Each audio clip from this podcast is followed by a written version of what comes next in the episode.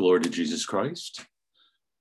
Okay, welcome back, everybody, to our study of the Ladder of Divine Ascent by St. John Climacus. And we're picking up with step number three for uh, this section that is about the break with the world, the initial break with the world that the monks undergo. And so we've looked at renunciation, detachment, and then finally exile, of moving away from the familiar things of life. And he described it, if you remember in the beginning paragraphs, as separating oneself from all things to become inseparable from God. And which is exactly what the monks were seeking to do, that to let go of all in order to uh, to live solely for God and to be immersed uh, deep, as deeply as possible within the life of prayer. And so it's, it's always it's our responsibility to think about, you know, what does this mean for our day-to-day life? What does it mean for a Christian in our day uh, to live in this kind of exile, to be attentive to the things that we are attached to that might prevent us from fully giving ourselves over to God or responding to Him in our lives. And uh, we left off with uh, paragraph 16 last time that was focused upon desire. And I just turn our eyes back to that for a moment, uh, because as I've mentioned, this is a very important thought within the writing of the fathers, that it is desire that guides and directs our ascetical practice. It's our longing for God, our love for Him, that leads us then to seek to discipline ourselves in regards to ordering our desires and appetites, of being watchful and attentive to all the things that we are exposed to throughout the course of the day. It is what leads us to pray and to seek Him out through the scriptures and the writings uh, of the saints.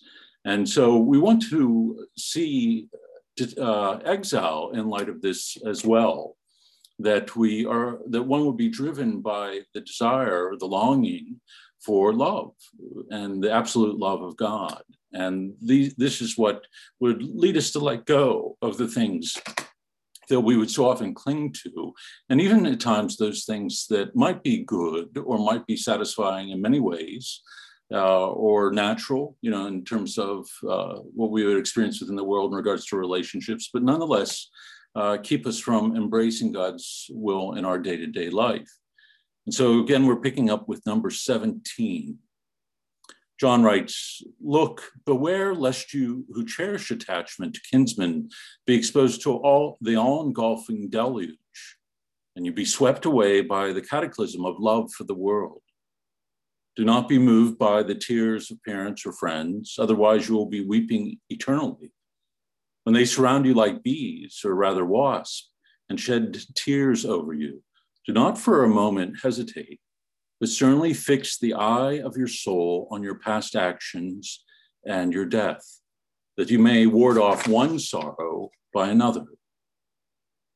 Our own, and more correctly, those who are not our own, flattering promise to do everything to please us but their aim is to hinder our splendid course, and then in this way to drag us to their own goal. So, you know, I think we certainly understand this for the, the monk, the one who's contemplating or has already left the world, that the pleas of family, the pleas of those who are close to them would uh, draw them back to, to the world, to the comforts of home, and uh, uh to embrace especially the kind of isolation, the solitude, the stillness, and as well as the comforts of the world. Uh, those pleas would speak very deeply to the heart, especially when they are the deep relationships of parents, siblings, friends. And so John's counsel is that we sort of fight that sorrow with the idea of another sorrow that is rooted in the reality of death itself and then also of judgment of our own sin. That uh, to keep our focus upon God and his promises, as well as upon the reality of the experience of judgment, of how we've responded to, to love in our life and the call of love, uh, this is what can pull us through those moments when we feel ourselves being drawn back to the world. And uh, John will actually spend an entire step in the ladder on the remembrance of death. And uh, he develops more than any of the, of the, of the Desert Fathers this thought of the importance uh, of that, uh, of being mindful of our mortality, that life is short, he, he tells us in another place within the text. And, uh, and to be aware of that brevity then brings a kind of clarity to the decisions and the choices that we have to make within this life or the sacrifices that we have to make in this life whether or not we give ourselves over to pursue you know the things that are good but perhaps limited to a number of decades of our life or if we are going to respond to God in a more radical way in terms of his call to serve him and to serve others.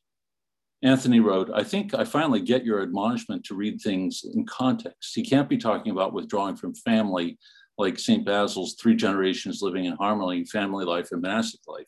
You're right. And in fact, he makes a point in the paragraphs to come that he's not speaking of hatred of family or friends. And uh, because what would be the value of that in the sense of uh, one does not uh, come to love God by turning a kind of hatred, at least in the way that we understand it, uh, towards others, of being condescending or simply being rejecting. Uh, what John is clear to address here is that uh, that the, the love of God has uh, this capacity to call us to something uh, greater. And we've talked about this before in the sense of the difference between the call of the prophet and in particular Elijah. We've used this the example many times before, calling Elisha, and who wanted to go back and say, you know, kiss his family goodbye and say goodbye to him. And Elijah gives him freedom to do so. And in fact, he says to him, "Whom who am I to you? Go ahead, you know, say you know, say goodbye, kiss your parents goodbye." That uh, even though Elijah was called by God was a prophet, that he was a mere man and so could make no absolute demands upon him. But we see something very different uh, uh, in, in Christ and his, his calling. In fact, in the Byzantine Rite, it's the gospel for this weekend, the uh, calling of the uh, disciples, and where they leave their boat, and, uh, and in one case, leave their boat and their father, and in order to follow Christ. And it's always a curious thing to me when I read that gospel uh, because of the lack of hesitation there, that they drop everything immediately. And in and through their encounter with He who is life, He who is love incarnate, that there is something in the encounter with Him, the experience of Christ, that gives them this freedom to leave their, their job, their livelihood, their families, their home, to follow an itinerant preacher. And, uh, and so you know, in our day-to-day life, today I was reading St. Mark the Ascetic, and he said there are very specific commandments that God makes of us in our day-to-day life that we are called uh, to respond to someone who's in need. And so if someone comes to us, we are not to leave them with nothing, that the demands of love call for a response in that moment and not simply to give out of our abundance, but to give in light of the need of the individual to let love lead us to respond in that moment. But there are also commandments, he tells us, that are as com- are comprehensive, that has a, a, a, that have, as it were, the dimensions of God, uh, the love of God, that are sweeping in their demands. And so we see this in particular in the call of the apostles: "Come, follow me," and uh, and uh, and we see the response to it. And so, what St. Mark the ascetic is telling us is that there are some things that God, where God is going to call us to respond to Him in a way that goes beyond the limits of reason and understanding, of logic, that we are responding in faith to something that is greater than ourselves, a love that is greater than ourselves and we have to be open to that. And I think in many ways, the Desert Fathers become living icons of this kind of responsiveness to God. They say yes in every aspect of their life, and in terms of detaching themselves from all things to be attached to Him, to be attached, to give themselves over to love. And, uh, and so when we look at this, we obviously would look at it in the context of our particular vocations. you know, and maybe using even St. Mark the ascetic as our guide there. You know, what are the specific commands of love that we are responding to in terms of those immediate needs and demands of love of those that we encounter on a day to day basis? And what are the, the greater commands of God's love in terms of how we are responding to Him in the call to pray, prayer, and the call to give ourselves over uh, to Him in the circumstances of life that are trying, that are crosses, where our love is being shaped in a cruciform fashion, where we have to let go of certainly what reason or our emotions are telling us and simply respond to what we believe God is calling us to. And it's then that I think that we can take hold of what John is telling us here the, the remembrance of death and the remembrance that ultimately all of us come to stand before God. And how is it that we have loved or have not loved in our life? And John of the Cross says that in the end, this is what will be our judge. Have, have we loved? And, uh, and in a similar way, I think the monks put this before us as well. Have we loved God and loved others completely? Anything from this first paragraph so far? All right. Number 18 on page 66. For our solitary life, let us choose places where there are fewer opportunities for comfort and ambition, but more for humility. Otherwise, we shall be fleeing in company with our passions. Okay, so for the monk in particular, that you know you wouldn't choose to seek to live a life of solitude in the busy city or where you're going to have the opportunity to go visit your neighbor every time that you get bored with the silence and you feel the need to talk with someone. You're going to choose an environment that allows you to remain in that stillness and solitude, as well as avoiding the other things that would uh, stoke the fires of the passions. And so choosing one's place and uh, and the people that one would be around, that you do so not simply for comfort or for ambition, uh, but rather uh, for humility sake. And so, you know, the monks weren't embracing that way of life to impress anyone.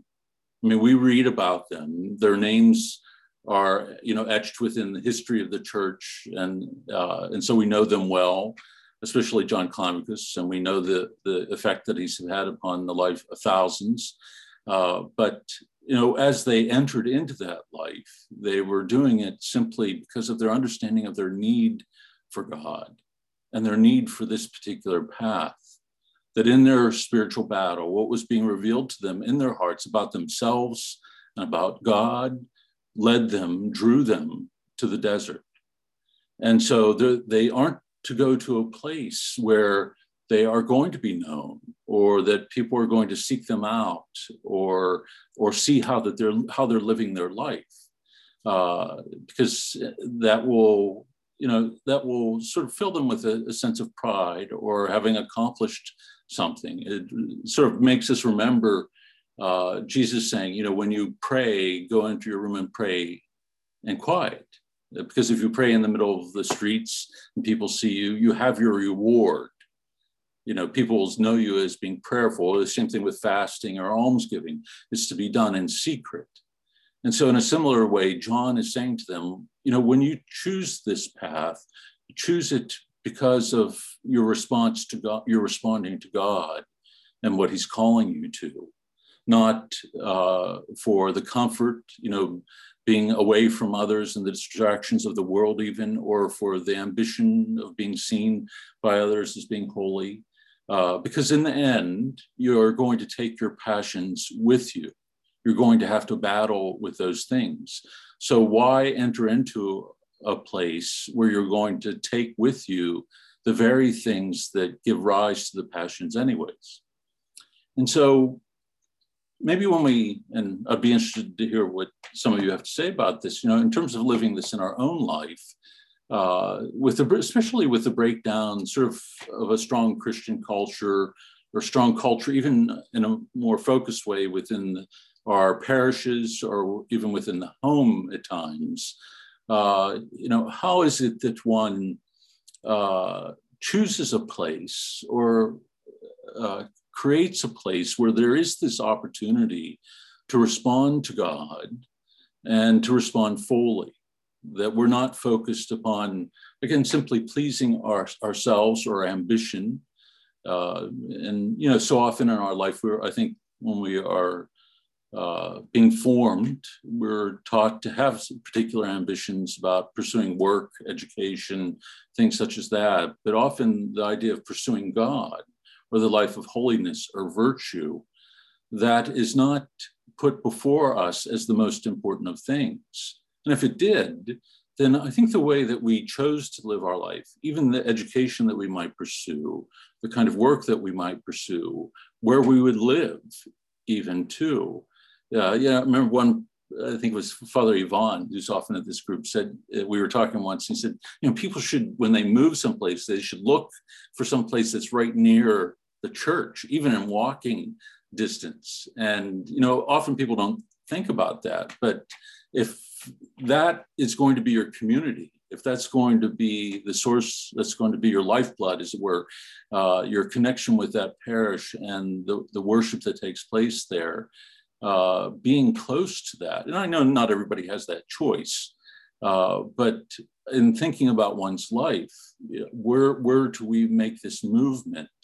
Uh, are we moving toward comfort, ease, or, or are we moving towards those opportunities that are going to draw us closer to God?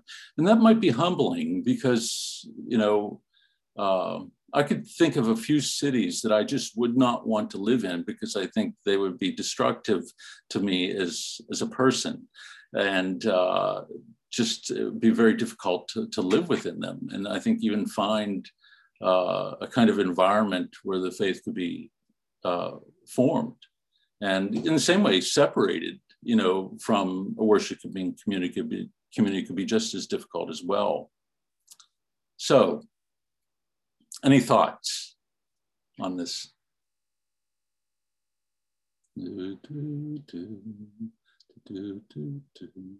Rachel said, like the ghetto in Sacramento. Yes, that would be very difficult. Eric Chastain. Eric, you there? Okay. Moved to Texas. You poor man. I heard the community in Texas can be pretty good. God's country. Daniel, I would add that it starts at home with the family. I would agree, you know, that, that this is the, the, the soil, you know, in which the faith uh, is sown. And it's really there that I think it becomes strengthened. You know, what is emphasized within the family life, that everything begins and ends with God. And so all, all the ways that the family inter- would interact with each other, how the children would be formed, how the husband and wife engage each other, what how what they bear witness to in regards to their, their children and their own relationship with each other, how they love with each other, how even they argue, you know, their patience with each other. That this would be the environment in which you know that is formed. And so, you know, there are going to be, and there obviously are a lot of sacrifices made within the context of the, the married life that would mean letting go of other things. You know, when we make a specific choice, and here you're giving yourself over to your spouse, your family, and uh, in, in, this, in the way that one would give one's time and love and attention and care to those uh, with, with whom you live and those who you, you love is going to be the, the, the lens through which you see your life. And that might mean certain sacrifices in terms of one's ambitions or what one would rather be doing. You know, it's, you know, a spouse who would be sitting on the computer playing video games, you know, for five hours in the evening obviously isn't embracing that vocation, you know, as husband or father or uh, without with the buddies every every night. You know, I think there's things that one would say no to, and maybe even career wise too. You know, how is the faith fostered? You know, when the the the, the real focus of one's life and energies revolve around one's labor. And, you know, I understand there are demands, you know, in terms of care of oneself, one's family, that one has to, to work. Uh, but so often, and I'm sure you've all seen this, where it can take over to such an extent that the, the family is pushed out to the, the margins. And we, we have a profound capacity to rationalize. And uh, the same can be true within the life of a priest. You know, you can have fill up your schedule with more and more appointments. You can be preparing for all these different groups, programs, gravitate towards the office or whatever you might be doing to uh, fulfill those things, but bypass the chapel. And the, the reason that you're doing all those things it gets pushed to the margins and so eventually becomes fruitless. Daniel says, can't flee to a place and expect everything to be somehow better. That's right. There isn't a real chance to run to something if you don't have it with you first. Like St. Seraphim of Sarov, acquire the spirit of peace and thousands will be saved. And right. And that sort of takes us back to the text that simply going to the desert without having that desire for God and the desire for the virtues isn't going to make it magically happen. Okay, Joseph Caro.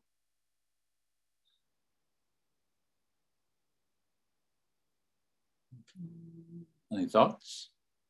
Oh, there it is. I wonder if this fleeing into the desert, in the literal monkish sense, is becoming increasingly next to impossible for our current Western civilization without first uh, radical severance from cell phones, internet, Facebook, etc. For I'm wondering if even the secondary, more modest type of detachment can be fully done without first tempering our use of media, internet, etc. I don't know though, just my first impression it's a good question and certainly one that's come to my mind thousands of times over the course of the years because I use the internet a lot. And uh, I also know what a distraction it can be. And it's one of those things. And I don't think we can demonize it because there can be good things that arise out of it, even groups such as this, you know, where it can connect people, but it also can be a profound source of distraction and so one of the things I think that we do look uh, look at in the monks is a kind of a simpler simplification of our life. And to be able to look at those all the things of our life honestly and ask if they complicate things if they add uh, distraction to our life if they foster or cultivate a kind of busyness that pushes the things that are of greater point, uh, importance to the side that allows the, do the, certain things that allow no room for stillness, silence, the solitude that we need, even within our own bedrooms, to immerse ourselves in deep prayer. And one of the things that's clear from the monks' writing is that they aren't writing only for monks. If you read the introduction to the Philokalia, he said, you know, this isn't only for those in black robes, that what is being spoken of here the overcoming of the passions, the ordering of the appetites and desires toward God, unceasing prayer, deep prayer, that all of these things are to be fostered in our life. And because this, we've been called to this radical intimacy with God, ultimately called to that same end, which is deification, to experience oneness with the triune God. And so, you know, in the world, there are so many things that can be very challenging and we have to be willing to, to look at them, not, uh, again, I think only in the sense of our own sensibilities our own judgment and reason. And I think this is where reading the fathers and reading the scriptures and having spiritual direction, frequent confession, where we do examine our minds and our hearts, and to the and to the extent that we are truly listening to God, to the word that He's speaking to us, in a given moment or set of circumstances? Is my life, am I living my life in such a way that it conforms to the will of God or opens up the possibility for a deep intimacy with Him? Or am I gravitating again and again to the things that satisfy myself on an emotional level that allow me to endure day to day life or to go about my uh, particular schedule uh, or to do the things that I think are important, but nonetheless become uh, sort of a form of resistance to opening ourselves to God in a deeper way? Those are the harder questions to ask because I think, especially with something like TV or the internet, that has become used so much in our work, so much as a source of information, but also so much uh, uh, used as a form of entertainment.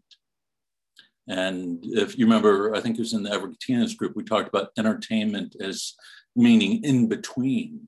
You know, we're put into this in between state between reality and uh, fantasy. And so we're sort of living in this virtual reality if we're lost in the technology of our day. And there are a lot of things beyond the, the internet that we can get lost in. But, uh, you know, in our day-to-day life, do, do we have the freedom and the honesty to ask the question? And so I think even before simplifying our life, we really have to slow things down within our minds and our hearts to ask the questions that need to be asked. And you know, this is, I think, where humility comes in. Truthful living is would be the meaning of it. We, you know, are we really living in accord with how God has created us? Eric Chastain, did you have a comment or question?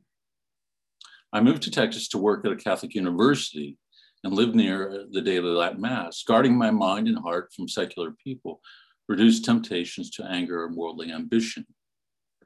Right.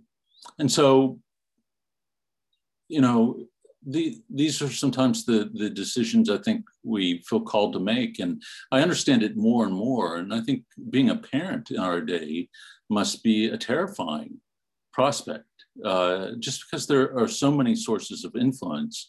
And not that that hasn't always been true, but it seems rather frightening to me. And I, I, don't know if that's just my own sensibilities, but it seems like there's a constant wave of things that are a source of confusion or that would really malform the mind and the heart. And so, what are parents to do, or what are couples to do uh, when, you know, even prior to having children, thinking about where, where do we want to place ourselves uh, that we as a couple and as a family can flourish. And, uh, and you know, maybe this is further out, you know, uh, from the cities at this point, or, you know, as I said, closer to the church communities and, and things such as that, that allows that to emerge. And uh, again, you know, I don't want to demonize things you know that we would use. I think the church has called us to engage the world, but as we hear in the fathers, we're to do so in such a way that we don't jeopardize what is going on with our within our own hearts, that we don't put ourselves in harm's way spiritually. So we aren't indiscriminately to thrust ourselves in, into certain things. Uh, Sister Mary of the Divine Savior uh, in our community, a small group of us are living a more contemplative life, and it has been a very rocky road. We are not monastic, but are called to live the life of our Blessed Mother in the cenacle. We do three hours of adoration, and one of them is 12 a.m. for 12 a.m. for priest.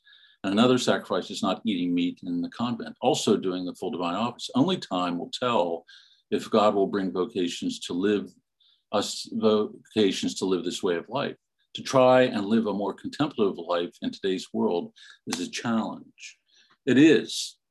And, you know, I think this is why reading someone like uh, St. John Climacus is important, you know, that again shows us not only the monastic life, but what, what it means to live a life in Christ and for Christ. What would, what would be the contours of that, regardless of where we live? And you know the, the kind of prayer that you are speaking about here uh, is shaped by a particular role and shaped by that desire. And uh, and I think for all of us as Christians, you know, given by virtue of our baptism and understanding of who and what we become in Christ, again, this should be the thing that we are engaged in as, as well. And it's in shaping a role of life for ourselves that is going to foster uh, a kind of responsiveness to God. And whether we are living in the married state or single or, or life of a priest or religious, I think we are, are called to look at what is the priority here. And that might mean setting aside specific things that really does radically simplify our life. And for those who are hooked on internet, it might mean, you know, the, the line from the scripture, if your hand causes you sin, cut it off. If your eye causes you sin, pluck it out. And so there are certain things that we might have to cut out of our life that mean a certain loss to us. Uh, and make us feel like, well, we, we can't function maybe in the same way that others do in society. But, uh, you know, better, as it were, to enter into heaven with one hand than with two hands to enter into hell. That better to make these sacrifices for that which is the greater good and the perfect love. Anthony and Daniel Allen. Ambrose, I think you put something. I'm reminded of Pope John Paul II. Be not afraid. Lead, lead out, lead out into the deep, or is that leap out into the deep? Um, yes, you know, I think we aren't to be driven by fear, and I think that's why I wanted to start with that previous paragraph about desire or longing for God that fear is not going to be the greatest guide for us in the sense of being terrified of the things of the world. It is our love for God and our understanding of His love for us that is to be the thing that draws us forward and gives us clarity. And so, in any choice that we make here is a response to that, that love. Anthony and, or uh, I'm sorry, yeah, Anthony, did, okay, you put yours up there. Uh, in the book, In Bed of Procrustes, Philosophers Walk, They Do Not Run. He is an Orthodox Christian who takes the spirit of Orthodoxy into the academic risk analysis economic work. He's right. God is not speaking in an urgent panic. Be a lover of wisdom, walk, enjoy, and contemplate. Yes, very good. Uh, uh, Thomas Merton said something similar that hurry ruins both poets and saints. That when you know when one is uh, like poet is going to be filled with wonder of the world around. It's going to speak uh, to the heart. And similarly for the Christian, you know, it's the wonder of the mystery that has been revealed to us in Christ that guides us. And so uh, we have to be able to open ourselves up to that mystery, to linger in it and allow ourselves to be drawn forward by it, rather than shaping it in accord again with our own sensibilities. And this is true within the religious and the spiritual life as a whole, too. We will want to do with that what we do with so many other things, shape it in accord with our own mindset, rather than allowing God to call us to follow Him in the particular way that he desires for us. And so, a kind of haste there that isn't uh, on the level of, of, of, reflection here that we see in the text can simply lead us along uh, a kind of false path where we spend a lot of energy and attention only to find that we really have not been pursuing God in the, the way that we imagined. Daniel Allen. Sorry, I'm struggling with the, okay, typing. Go ahead, speak it. Can I read it? I think I accidentally sent ahead. it to sister with and I meant to send it to everyone. So uh, what I what I meant to send was uh, it's this isn't as good a source as a saying. My favorite uh, bands is a folk rock band, the Avett Brothers. Mm-hmm. They have a song with a refrain that goes like this: uh, "The weight of lies will bring you down and follow you to every town, because nothing happens here that doesn't happen there. So when you run, make sure you run to something and not away from, because lies don't need an airplane to chase you anywhere. And so the point I share, like I'm sharing a random song lyric. Um, so I think the point of running to someone, you know, mm-hmm. God, and not simply running away from the world is mm-hmm. is kind of the the hinge on this. Um, you know, because a philosopher can run from the world and live a virtuous and ascetic life, but without purpose. But the Christian can run to someone. And I think the subtle difference is, you know, you can do that wherever you find yourself. And whether you're in a family, a city, a countryside, or a monastery, it, it, the secret isn't thinking that if your circumstances were different, you could do it. It's doing that within your circumstances. Right. Sorry, I couldn't figure out the message part. No, very good. And, you know, we do have to be careful. And I think this is why John puts things in the way that he does, that we, we can run off without asking ourselves questions, and necessary questions. And in the next uh, step on obedience, he makes that very clear you know that you have to understand what it is that you're what that means for you in your day-to-day life if you're going to lead lead, lead it. And uh, in past groups we've talked about the word infatuation. You remember that? False light. And uh, the idea of a false light comes from traveling in the desert actually where a person might be lost and they'll see light off in the distance and they'll make their way towards it thinking they're finding safety and warmth, uh, but it's actually an optical illusion created in the desert. And so they can be traveling all night long and never reach that destination. And so, you know, St. John Cassian in his conferences saying that we have to have this immediate goal in the spiritual life. And for him, it's purity of heart that we seek through the, the struggle with the passions in order that we might come to see God and the things of God, that we might pursue not the false light, but He who is the true light of the world, and that we might find healing in and through that. And uh, and so, you know, tying in with Daniel's song here, or the song of this great band, uh, I can't remember the name he said of, uh, of it, but uh, that how important that is. That you know, if we are simply running off in this one direction, we, we still are taking ourselves and we want to be not running from something, but to something. iPhone, you have a, a question or a comment? oh, this is Mark Cummings. I'm sorry. Did Hi, Mark. How are you? iPhone. Good. How are you? Good. Um, yeah, and I tried to type it; it didn't come across too well. That's okay. Um, so you know, the letter of Diognetus came to mind, and in particular, chapter five, where he talks about, you know, Christians are distinguished from other men by their country, language, nor customs, but they inhabit cities of their own. They use a particular way of speaking, um, or they do not inhabit cities of their own or use a particular way of speaking. So they're spread out and among people. I've had people, I've had friends who have moved out of state um, as people are doing in Illinois um, for probably very good reason, but um, who have encouraged me to, you know, leave the state. And uh, you know, my argument is is that we need good Christians among the heathens as much as anything. And I refer back to that letter, you know, and say, hey, um, we're meant to live, and we have historically lived among, you know, those who need and so that came to mind mm-hmm. um, when you said that.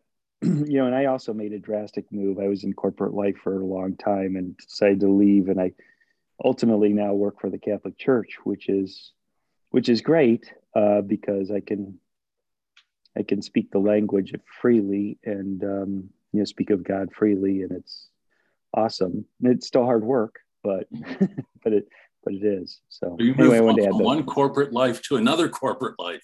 I'm just kidding. Yeah, in a way, yes. But it's very nice to work with you know a, a very good you know Catholic community. So right, it is cool. Yeah, that's right. Yeah. Right. You know, I, I, think just to, we'll get back to the text here, but uh, I think the, the point that is being made here is this w- willingness to really place God at the center of all things. And that might mean an exile, you know, whether it's from place or from certain things in our, our life or a way of life that we've led for maybe decades in order to respond to God's call, there has to be a willingness to do that. and uh, and that the call of God is not like the call of anything else within this world. And we might be surprised about the path that he calls us to walk upon. Okay, so let's pick up with uh, another paragraph here. Number 19. Hide your noble birth and do not glory in your distinction, lest you be found to be one thing in word and another in deed. And so, you know, certainly the monk is not, and again, entering into the desert to reveal then, you know, his heritage and his background, you know, that he comes from royalty or that he has, you know, a great education. Uh, the love to be unknown uh, becomes very important. And, you know, Philip Neri uh, incorporated this into his teachings as well. The, you know, the hidden life, the love to be unknown, in order again that Christ might become the center of all things in one's life, and and that in people's encounter with us, that that that that is who we would be leading them to. That uh, we are not putting ourselves forward uh, to be seen, and so like John the Baptist, we would, we would have within our heart, he must increase, I must decrease, and. Uh, and so I think what John is saying here is very important for us. You know, it has nothing to do with noble birth. And Paul echoes this in his writing too, you know, that most of the people that he had engaged, in fact, had come from nothing. Uh, but in the end, all that was in this world, and he says even from his own life, is rubbish, you know, in comparison to what life in Christ has offered him. And so, noble birth, or even for Paul, you know, he was a Pharisee by training, you know, and so, you know, knew the scriptures well. And yet, all of that in comparison to what he had experienced in Christ seemed as nothing. And, you know, Paul's life wasn't an easy one. You know, at this point, he was being stoned and whipped and every other thing. And, and so not only did he had, he had no nobility in the eyes of others, he was seen as an enemy. Number 20, no one has surrendered himself to exile to such an extent as that great man who heard, Go forth out of thy land and out of thy kindred and out of the house of thy father. And then he was called into a barbarous land that spake another tongue. So if it's not clear who he's speaking of here, it's, it's Abraham.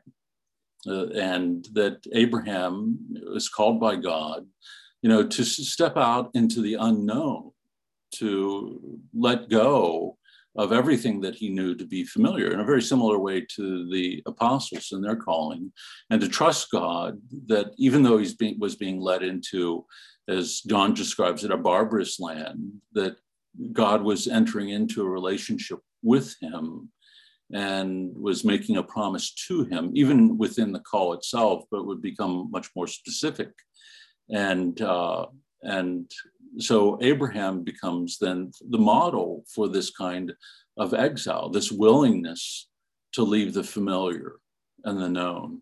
And you know, there are many different times in I think our life where we come to experience that, where something shifts, and uh, you know, in the circumstances of our life, and we find ourselves going down a different path that we imagined for ourselves, or even had been on for years. And, uh, and it can be a kind of frightening thing that does require a kind of abandonment to the providence of God, a willingness to allow Him to lead us into that which is unfamiliar and unknown in order that He might become more known to us, that we might rest more upon Him and His grace, and so come to know Him uh, at the sacrifice of the things that were familiar or gave us a sense of security and stability. And uh, and th- that's an important thing to see because I think we can fall into desolation when those things come in that turn our lives upside down and really leave us in, in moments where we have no idea where our life is going to go or where God is leading us and uh, and find ourselves walking in a kind of darkness and this too can be a kind of exile you know not to to grab and reach to the things that are familiar that offer an immediate comfort to us, but again, to cling to God in the midst of, of this state in our life. Because I think our natural defense in that is to seek to reach out to those things that make us comfortable rather than remaining in the silence and in that state of unknowing and listening to God. What is God telling me through perhaps this upheaval in my day to day life or my world?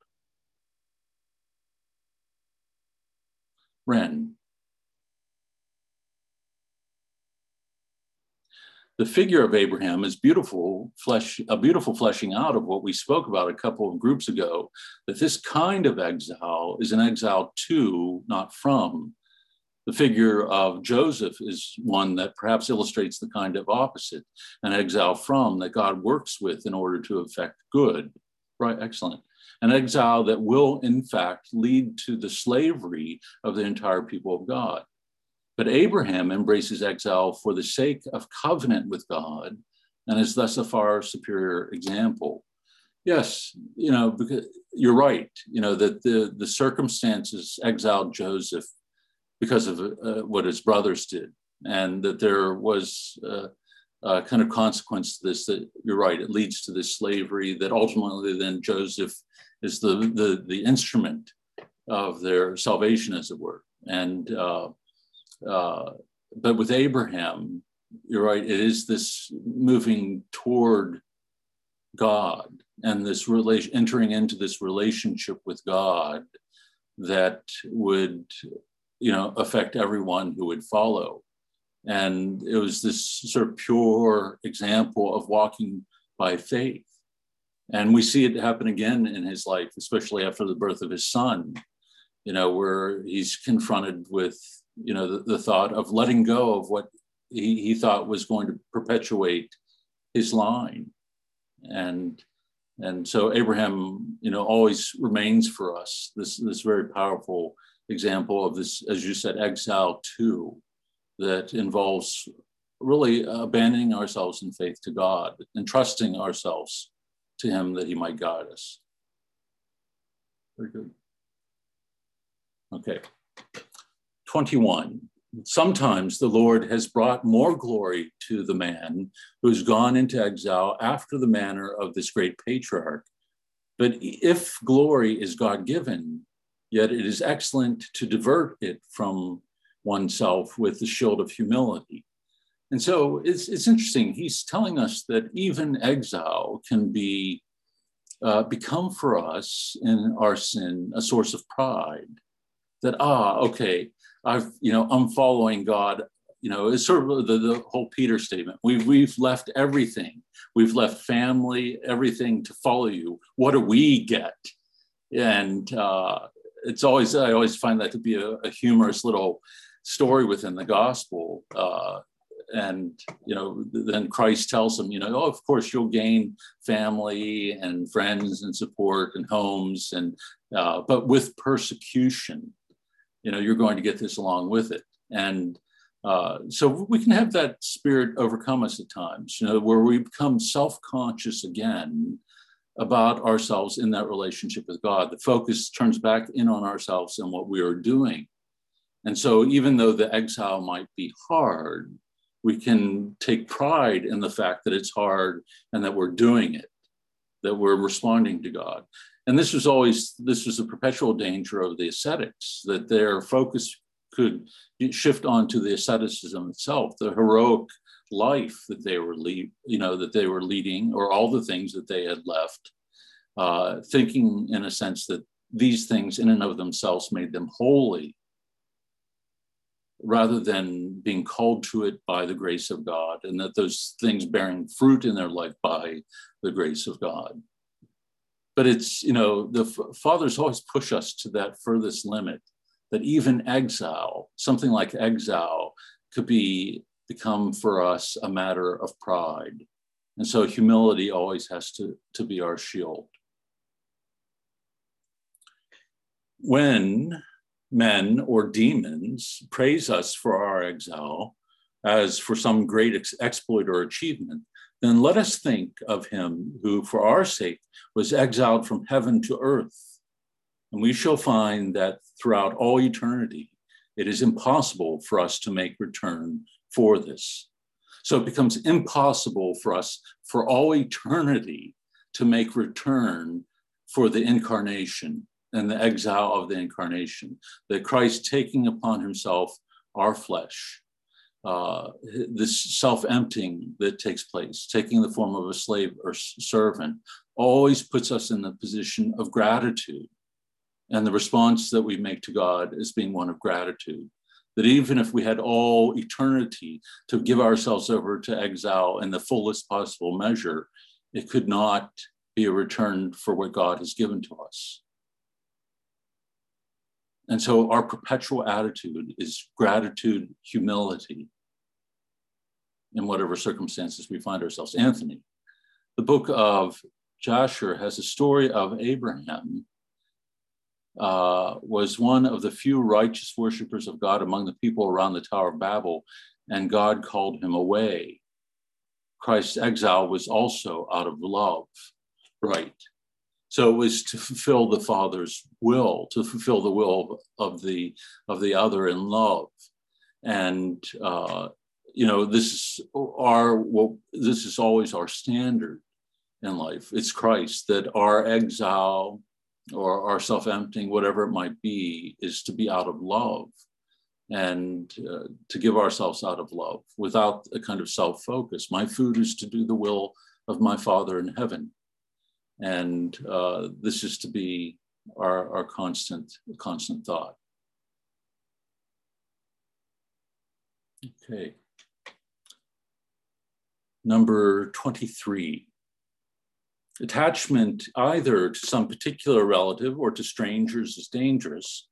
Little by little, it can entice us back to the world and completely quench the fire of our compunction it is impossible to look at the sky with one eye and at the earth with the other. And it is equally impossible for anyone to expose his soul to danger who has not separated himself completely, both in thought and body, from his own relatives and others. So, challenging. Maybe we should just stop there for the night. I don't know. That was. But the, the idea of keeping one, one eye on heaven and one eye on earth, or having one foot in the world or one foot in the kingdom, that this is always something that we try to do.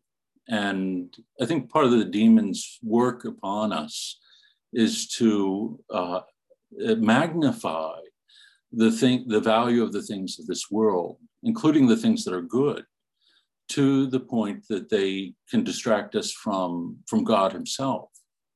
And so they magnify them to such an extent uh, that they are the only thing that we see. And God is either shrinks in our uh, in our mind's eye, or he is blocked out of our field of vision altogether. It's similar to seeing the the speck in the one's neighbor's eye when you have a log in your own eye you see sin everywhere in everybody else because you have this log in your eye and you're the only thing that you're seeing is a log but it's in your your own eye that your own sin blocks the field of vision from seeing the good in other but also seeing god. And so in a similar way you know that the things of this world and even the good things uh, not seen as coming from god and as gifts of god or of magna- being magnified to such an extent that they take the place of God can lead us away from, away from Him. And often talking with uh, people about the spiritual life, uh, we, we often don't realize that even our virtues have to be perfected by the grace of God. That there can be a lot of ourselves, even in and selfishness in the things that are good about us that have to be purified by, by the grace of God over time. And, uh, and so even the love of family and the, the love of others that God has placed in our life has to be perfected by the grace of God so that if God were to call us away from that relationship, both the, that individual and we ourselves would be able to respond. It doesn't mean that we would respond without sorrow or the experience of loss, but that we would be able to respond and say yes to God, knowing that his care ultimately is for the salvation of all. And so, whether it's one who's being left or the one who's leaving, you know, that uh, the, the, the blessing of God is to be found in it, the providence of God is to be found in it one way or another. And it's hard, you know, I've, I've mentioned before the, the, the movie about Saint Charbel. His feast is coming up next month, but it was very difficult and it was portrayed really beautifully in the movie about him, uh, his entering into the monastery that there, you know, what was a deep attachment there that existed, you know, between he and his family and his mother's love for him in particular, and uh, and there, there was a deep religiosity within the family too. But his leaving to enter into the, the monastic life was heartbreaking and enough to bring her to the monastery, begging to see him and begging him to come home, just be a priest here in the town. You know, why do you have to embrace the, the monastic life?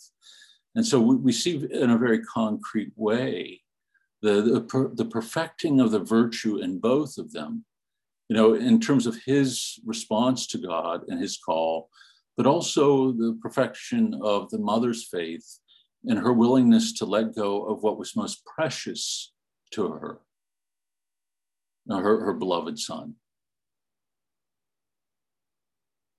Any thoughts or comments? Ooh, so hard. Yes, I agree. yes, I think that's, you know, when we're confronted with these things, I think that's pretty much the most you could say that, yes, that's, that's very hard. And I think it's only when uh, that trust in the providence of God deepens over the course of time that I think we can sort of see through the tears even or in, in see through the loss. And this is i think where the virtue of hope in particular uh, comes into play that we we can see through those losses to the promises of god the promise of uh, promises of life and love. And so we might feel the weight of those losses but are carried forward by, by the greater promise that he's made to us. And we see the struggle, you know, certainly from Abraham on, you know, that this is what was required, you know, to, and the willingness to, to let things go, to be able to trust in God's promises, even when he couldn't see it, or even when the most radical thing was being asked of him, you know, to give me your only son and which he does not ultimately uh, re- demand of him. It's what for, foreshadows what points to the gift of his own son to us. But uh, uh, but nonetheless, Abraham was able to see through that pain. Any thoughts or comments on any of the things that we've looked at? Now, you know, don't worry if you walk away from this and you think, oh, forget it, or this is too much, or I've had enough. Step three is taking me to my limit. I don't know if I could move to step four on obedience. Uh, you know, just hang in there. Uh, I think sometimes we have to be willing to hold things within our minds and, you know, to be able to unpack them and to be uncomfortable with them. I, you know, I think if we were comfortable with this, I think there would be a problem with all of you. If like everybody was here shaking their head saying, all right, I, I, am with you there, Father David, or I'm with John, I'd, I'd be sort of wondering about it because uh, it's, you know, a lot of it can be heart wrenching. And when we're talking about letting go here of the things that are familiar, dear to us, that we love, you know, anyone who has a heart is going to struggle with that. And this is a call to a kind of radical trust, faith, and love in God. And so one reading of it is not going to do it. I think this comes out of a lot of prayer. So, Eric Chastain. exile is awesome. Nah, I don't believe it. Daniel's hang in there, it only gets more uncomfortable. I think that's more, more the case when we get to obedience and penance, uh, a little, a little bit more challenging. But you know, they, they do shine a light on something that I found, you know, even after 30 years, I read this th- over 30 years ago, and it's still jarring to the sensibilities. And every time I read it, and there is something that I think does awaken something within our hearts, you know, to make us look, to see what's there, and to make us think about our relationship with God and how that differs from even the, the best of relationships that we have within this world.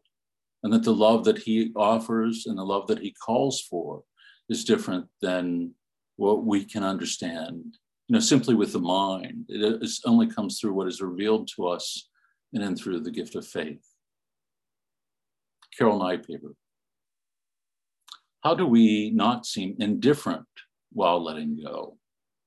Yeah, you know, that's right. You know, I think this is why I brought up the the idea of tears or sense of loss, you know, and the example of Charbel's mother and Charbel himself, that it wasn't indifference. You know, I think indifference betrays and can betray a kind of lack of love or in a defense again in a kind of defensive posture a kind of trying uh, to protect oneself from the pain. And as christians we're not stoics. In fact we feel things and should feel things more than others in, in, a, in a more honest way than others because uh, we are looking at it again with the kind of clarity of vision that comes through faith. We see, should see things through purity of heart with a greater clarity. And so when we see evil within the world, or you know the things that we've heard that have happened within the church or the shooting of these children or that have just has just taken place that these things that we see within the world as well as the things that we see within our own hearts should should lead us to to weep when we we see what they are in reality. And christ himself shows us this you know when he's confronted with you know death the death of his friend lazarus he weeps. And the response of the crowd is see how he loved him. And so to remember as christians that we're not stoics and we're not you know to put on this hard shell as though we're unfeeling in the face of the sacrifices that we have to make. And I think sometimes when we hear even the stories of the, the martyrs and the things that they underwent, you know, sometimes those can get sort of sensationalized where we lose sight maybe of the sacrifices there that they made throughout the whole course of their life that deepen their faith, but also with the trials that they underwent in their life. That somehow it can seem easy to us when we read a story about them or that they were able to do this that they had such a faith that they you know didn't feel the flames or or you know laughed with a sense of humor in the midst of torture. And you know but i think that can give this kind of false impression you know that they're as human beings and as men and women of faith we see things we feel things with a greater greater clarity. Like mary is the perfect example of this. We again, we think maybe in her purity that she might be above, you know, or, you know, the, the pain, you know, or be able to enter into that or accept that. But she's told right from the beginning, a sword of sorrow shall pierce through your heart as well. That she experiences the sufferings of the cross precisely in and through her purity of heart and her virtue in a more powerful way that she participates in the redemptive work of Christ in a way that might be hard for us to understand. And so often it's because we put her up, you know, on this pedestal or make her a kind of plaster statue, not realizing that she was a woman of faith and that as a woman of faith that she experienced these things on the, the you know the very deepest of levels. And I think we can even think that of Christ too, you know, the suffering of those hours, you know, from the you know, his uh, his being lashed to then dying upon the cross, we, we think of that in a very limited, narrow fashion. rather than his taking upon himself the suffering of the, of the world and our suffering and the burden and the weight of our sin.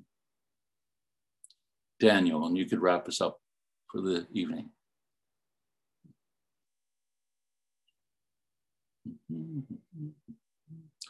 I don't mean to sanitize this, and I don't think this does does does that, but I keep returning to letting go of our own will. The monk being called to the desert had to abandon his will for comfort, family, and familiarity. But every day we have to let go of our own will and embrace noisy kids and a lack of silence or work that doesn't fulfill a personal sense of gaining and what has meaning and time for oneself my example is obviously more aligned with having a lot of small children but i think that to me is letting go of the will that the monk is also doing. Exactly. You know i think that's you know why we would want to bring up and why i did sort of the family life that you know the choice of entering into that when you have an inconsolable child or multiple children hanging off of you uh, one young woman posted this picture online. She said, I found myself thinking about how many hands were on me. She has like six kids. And so she takes this picture of herself that looks sort of not exasperated, but you could see the fatigue from the heat. But her kids think about her kids all hanging on her and doing that with love, you know, being attentive to each one of them means that we turn the attentiveness off of the self and so you're right. I mean, I think that that the desert is within the heart and our willingness to say yes to God in those circumstances and yes to those that He's placed in our life. And I think for one who's in that role, uh, the the necessity of prayer is every bit as great, because the the heroic faith and love that is needed and the heroic patience is great. And so to to you know have what you need to love them in this unconditional way is something that we don't do by strength of will or by natural virtue. You know, there's a difference between a, being a good father and being a Christian father, you know, who is strengthened by the love and the grace of God. because it's not only being patient or putting up or enduring with the you know, screaming children. You know, it's it's offering something more that communicates a godly love.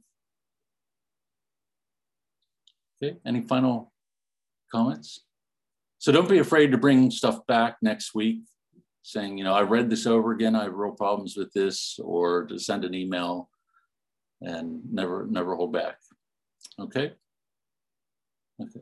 So why don't we close there? And uh, someone asked last week about, you know, if you're using an iPad and it's inconvenient to type, I think it was Angela uh, that, that don't hesitate, you know, just to put up your hand and ask the question. I think, we, again, we want to keep the group fluid so that we can read more of the text. But if you're trying to type it out and can't on the iPad, just say it out loud. Okay. Okay, so let's close as always with the Our Father. In the name of the Father and of the Son and of the Holy Spirit. Amen. Our Father, who art in heaven, hallowed be thy name. Thy kingdom come, thy will be done, on earth as it is in heaven. Give us this day our daily bread, and forgive us our trespasses, as we forgive those who trespass against us and lead us not into temptation, but deliver us from evil. Amen. The Lord be with you. And with your spirit. Now may God bless you, the Father, the Son, and the Holy Spirit. Amen. Amen. Peace. Thanks be to God. Thank you all.